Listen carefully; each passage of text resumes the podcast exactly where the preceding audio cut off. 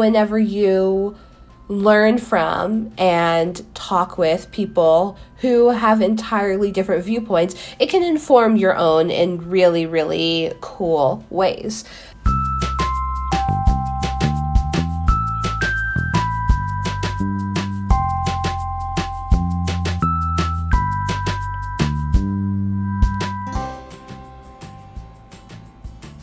Welcome to Solar Spotlight Conversations on Learning Analytics. This podcast series is produced by SOLAR, the Society for Learning Analytics Research, to engage the wider community with leading research, practice, and key issues in learning analytics. My name is Maren Scheffel, and I'm your host for this episode.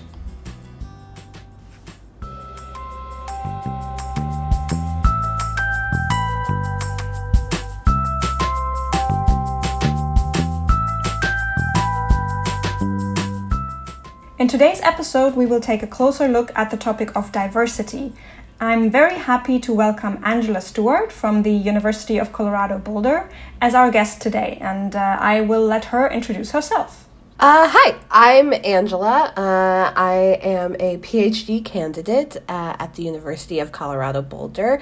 Uh, hopefully, by the time this uh, episode comes out, we'll be a PhD, as I'll be defending next week um, but yeah, uh, so I do a little bit of research in uh, modeling of collaborative problem solving and feedback systems that help people collaborate better and more effectively. Um, uh, so yeah. Thank you. And uh, I'm keeping my fingers crossed for next week, and uh, I'm sure everything will go well. Yeah, um, I think it'll be fine. Yeah, I'm sure. um, so you are a computer scientist and um, work at the computer science department at your university. The specific research area you chose to focus on is education. What made you go into that direction? One, I think that um, fundamentally, access to education is and should be a basic human right and that everyone should be able to engage in whatever level of education that they choose to. Uh, so I am like fundamentally passionate on that level. Um, but especially in the US, there's larger societal inequities in education that I experienced in my own uh, in my own background. Um, as well as I, I see outside of that that I would like to help out with, and I would like to dedicate my efforts towards that. Especially with my computer science background, I think that there is a lot of potential to be able to make education scalable with technology in a way that one on one teaching can often not be, or like teacher classroom and that sort of thing. I think that technology can be a really great way to even the playing field, and so I want to be a part of that movement. This is great, and yes, I, I absolutely uh, agree with you there. Using technology can help make education scalable, and um, the, the interdisciplinarity, the collaboration of different research areas is so important within that field of education or data science in, in education, um, you said you focus on the one hand on collaboration or collaborative learning, um, but one of your focuses is also uh, diversity and inclusion in education. So, what made you go specifically into that area? I think largely because of some of the reasons that I've already talked about, with seeing larger social social inequities um, as it pertains to both race and gender. I think that a lot of times we might say that we care about diversity and inclusion, but actually being able to work on it from a research perspective really helps to further it and I think that we're at a really unique time in our in our society to where people are really transitioning towards deeper thinking of what does diversity and inclusion mean? What does it look like? How do we how do we support underrepresented minorities and people with disabilities in a way that makes them feel not only that they have a seat at the table, but also that their voice is valued and that their voice is an equal say in the world that we live in, in a way that hasn't been the case up until mm-hmm. this point. do you already have any specific research results you could share with us? That anything, maybe like some last experiments you've been working on um, about diversity and inclusion, or anything you, you can share with us already? Yeah, absolutely. One of uh, my most recent work that I worked on with my faculty advisor, Sidney D'Mello, uh, and others on the project is looking at diversity in teams of three students working on a collaborative problem solving task. Um, they were playing a physics game. And so, what we were looking at was how can we quantify diversity of teams in multiple ways. So, traditionally, diversity is quantified by demographics, so race, gender. And in no way do I want to downplay that at all because both race and gender uh, have very, very big influences on how a person views the world and then also how the world views that person. Um, but we wanted to look at more than just that. So we looked at diversity of personality, diversity of prior experience, diversity of attitudes, and how did that influence outcomes in a collaborative problem solving task. That is a very interesting approach. So what did what did you take into account apart from those aspects in your study?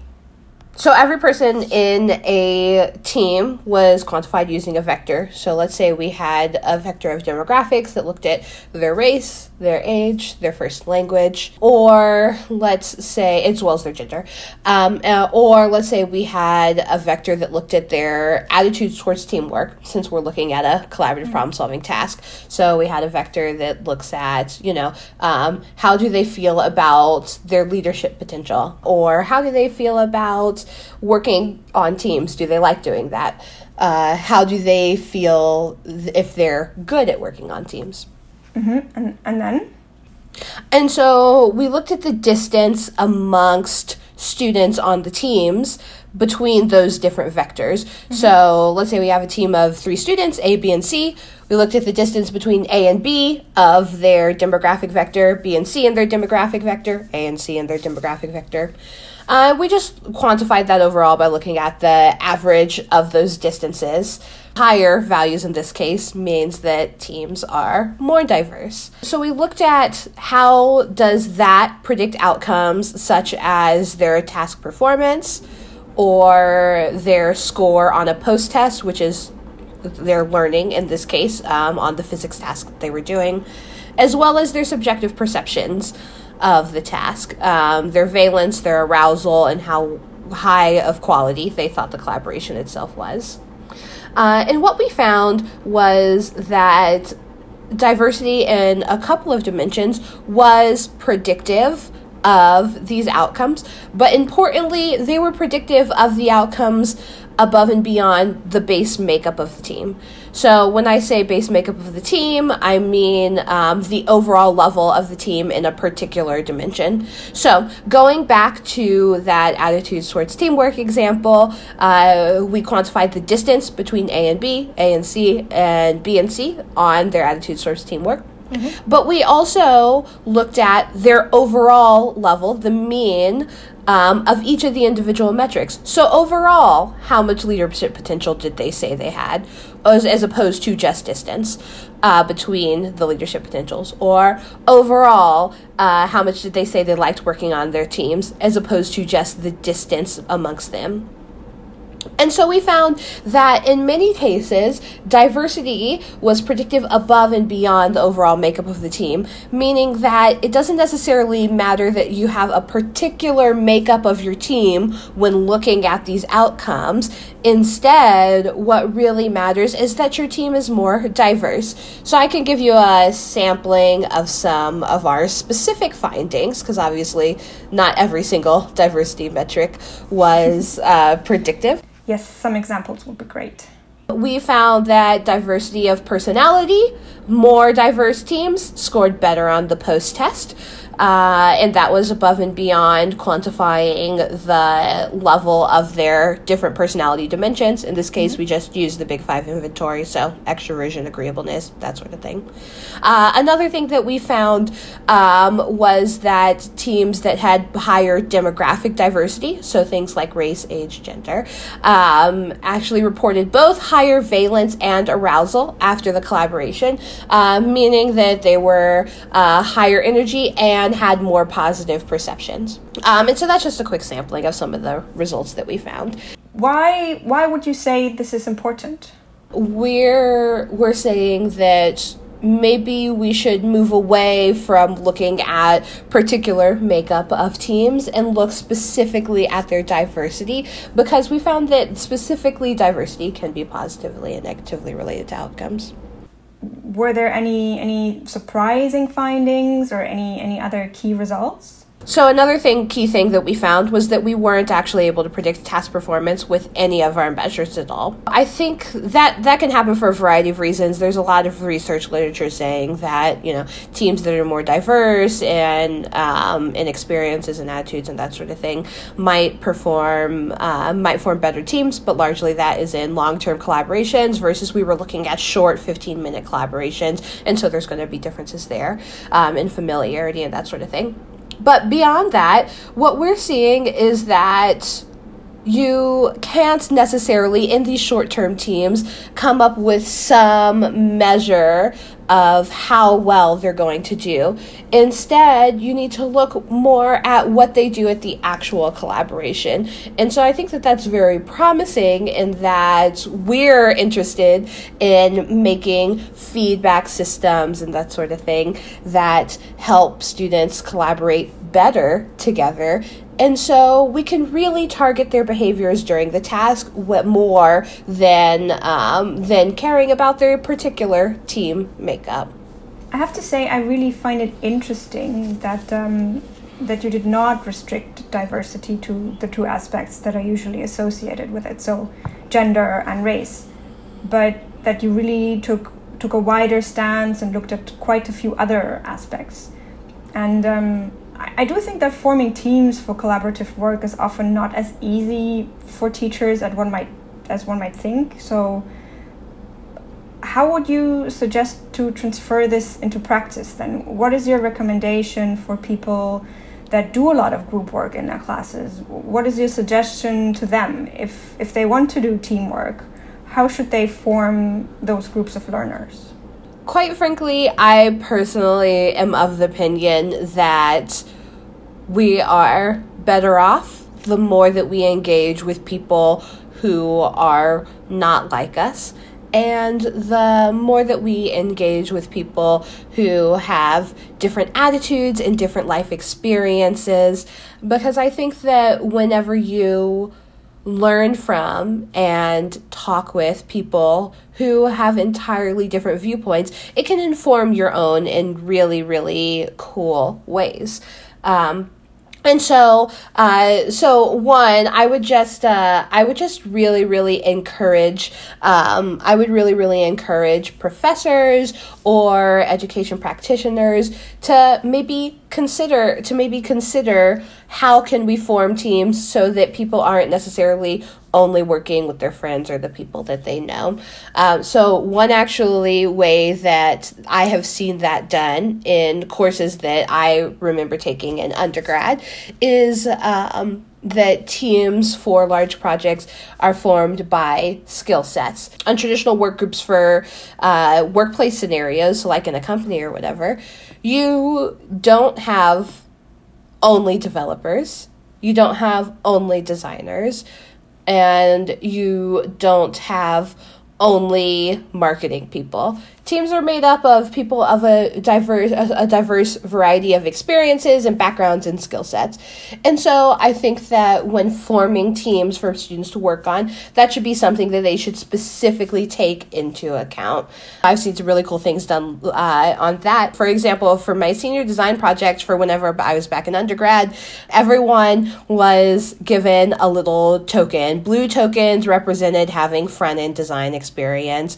Uh, red tokens represented having uh, having you know web design experience and so on and so on and so forth. And so your goal was to form a team that had tokens of every color. And so you want to try and form a team where everyone has a different experience and a different viewpoint. Because ultimately if you have a team of people who all have the same ideas then you're not going to necessarily be able to challenge each other. So in the group work literature, a core problem is something um, is something like group groupthink to where people converge to the dominant opinion and you need to challenge each other. You need to have disagreements. Um, we've actually found that in our own work is that we need to see teams who don't necessarily focus on getting along and liking each other and instead focus on uh, focus on the the task itself um, and how how can you most uh, most properly navigate this task and most effectively navigate this task. Mm-hmm. Um, one aspect of of using data in education is the typical kind of analyzing log data and then either um, picking out students who fail or uh, um, are, are, at risk of dropping out or providing recommendations to them or to the teachers via dashboards etc uh, to improve learning and teaching uh, processes um, but very often when it comes to creating these algorithms that are behind it they are they are they work on a very small set. And those sets are very often not diverse and not inclusive of all sorts of different aspects. So, um, what is your own experience when it comes to biases in educational data science or in learning analytics, and how can we try try to avoid those and and make sure that the algorithms we build are inclusive and diverse and cater to all different sorts of people? Great question. Uh, so one thing that I think that people should have a look at uh, is the Algorithmic Justice League. They are a fantastic resource for understanding how can certain measures that we include in our data sets and in our machine learning algorithms or whatever it is that we might be doing how can those actually be encoding biases in the larger society and be having a negative impact on students. So I really, really recommend uh, uh, people go at least, you know, follow them on Twitter, go look at their website. They're a fantastic resource. So, what should we be aware of when doing our own analyses? I think that we need to think very, very deeply about our theoretical models of whatever it is that we're modeling. We should really, really think deeply uh, about what what that actually means, as opposed to stopping at oh students of a particular race are less likely to do well in mathematics education or whatever it may be. Instead, really consider what does that mean and how does that really encode the systematic biases and experiences of these students beyond just using that as a predictive variable. And then another thing that I would like to add is just because something can be used as a predictive variable does not mean that it necessarily should be. Uh, especially because we might not actually be getting at the result that we want as an example of um, a little bit outside of the educational technology, learning analytics, educational data mining communities, but I think that is a really, really, uh, a really, really representative example that uh, we've seen in recent years is in criminal justice sentencing. There have been algorithms developed by companies to look at criminal justice sentencing. Uh, this is specifically in the US. We've seen this happen a little bit. To no one's surprise, those algorithms have turned out to be horribly biased. Um, uh, especially given all of the uh, all of the all the wider conversations that are happening around criminal justice reform in the U.S. Um, and the the in, historical injustices uh, that have been faced by people of color, particularly Black people. Uh, these algorithms weren't using race as a variable, uh, but they were using things like zip code or where the crime occurred or what kind of crime it was.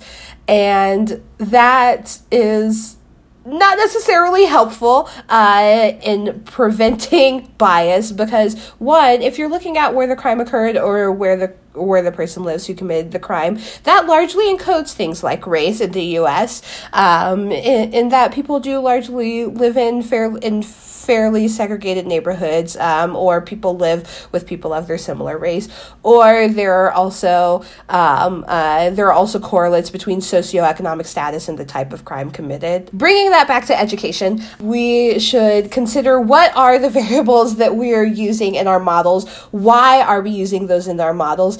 And going beyond that, I think that we need to consult the experts. So I'm a computer scientist. I was trained as a software engineer uh, and now trained as a computer scientist in machine learning and artificial intelligence.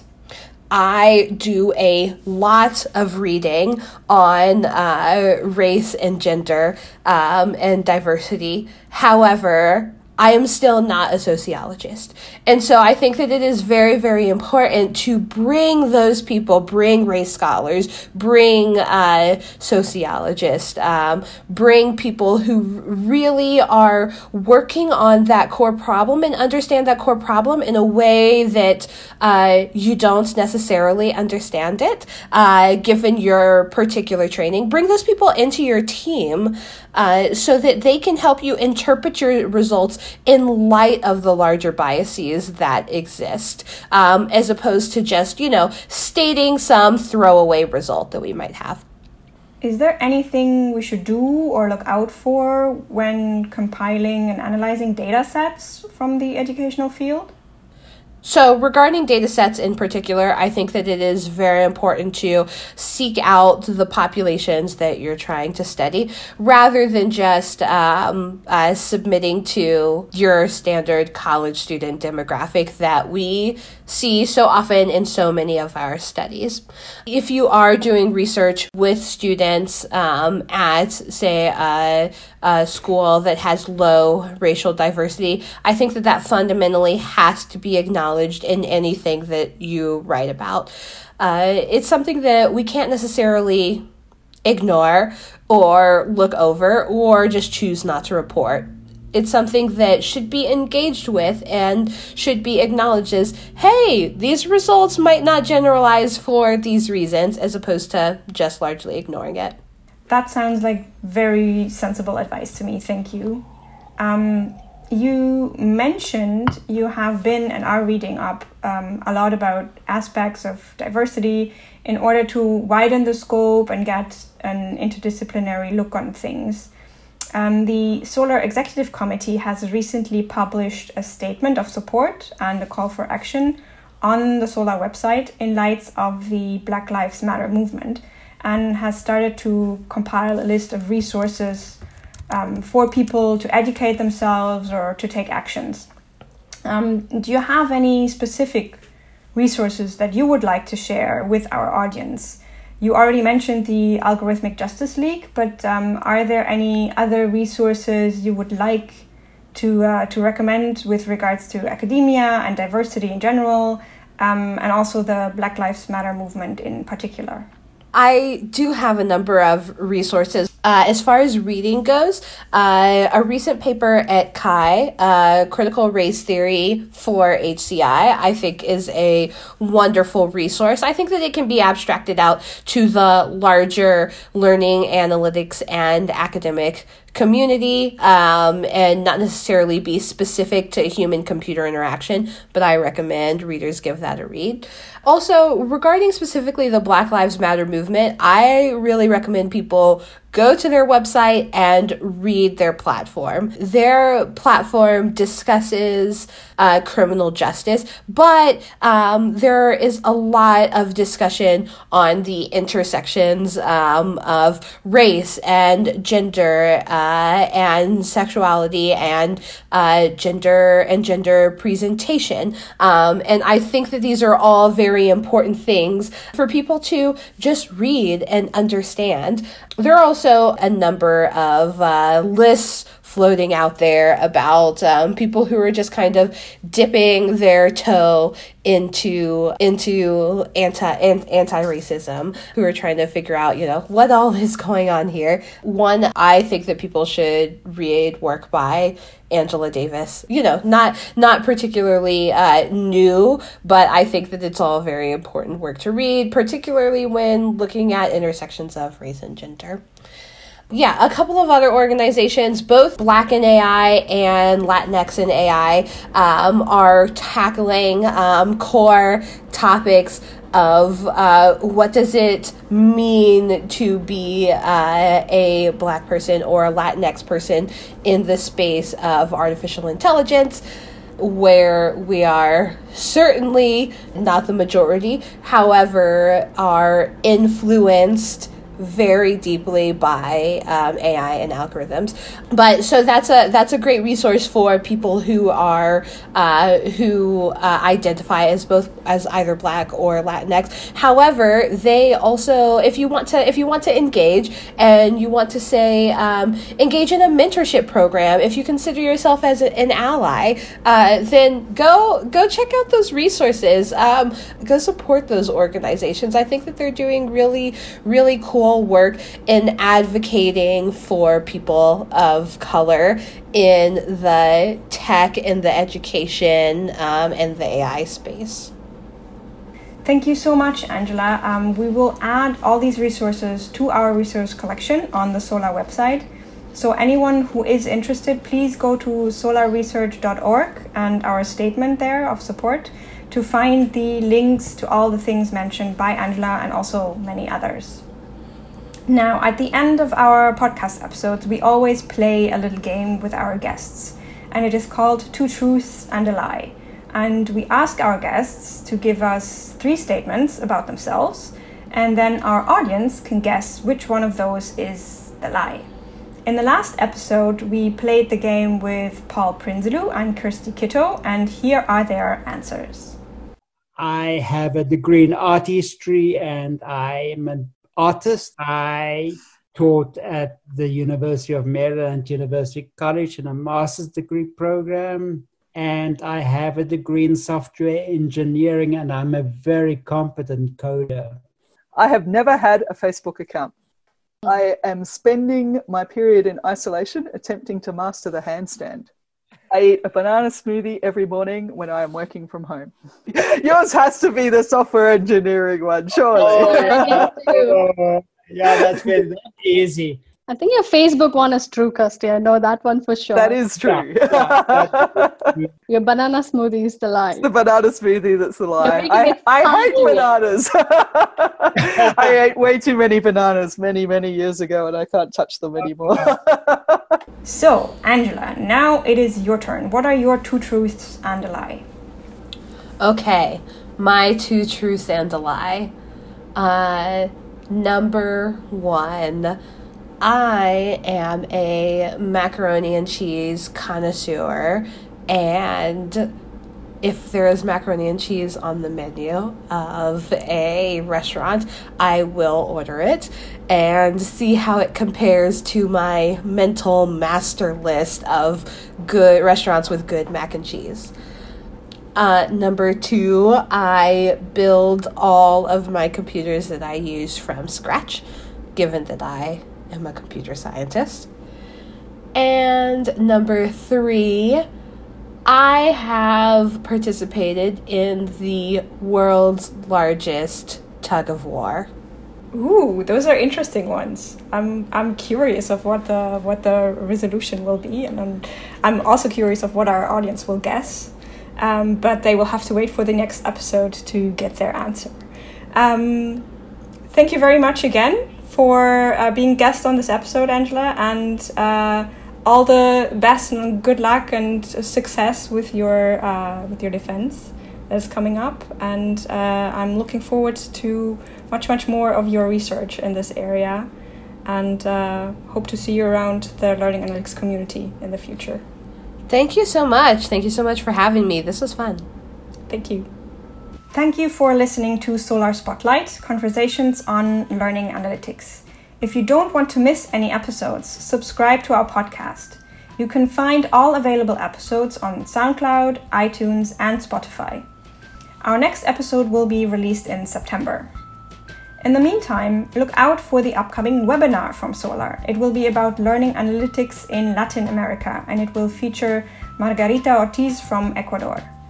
More information will be available soon. The call for papers for LAK 21, the conference on learning analytics and knowledge, is out. The conference will take place in April next year. Submission deadline for research papers, practitioner submissions, and workshop proposals is October 1st. All details can be found on lak21.solaresearch.org. Also, in case you would like to get involved with some of SoLAR's special interest groups, take a look at the information on our website and get in touch with the SIGs.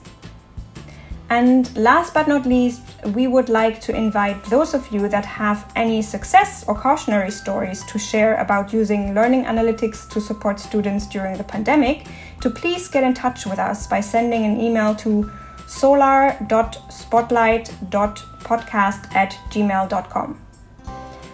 My name is Maren Scheffel, and I have been talking with Angela Stewart today about the topic of diversity.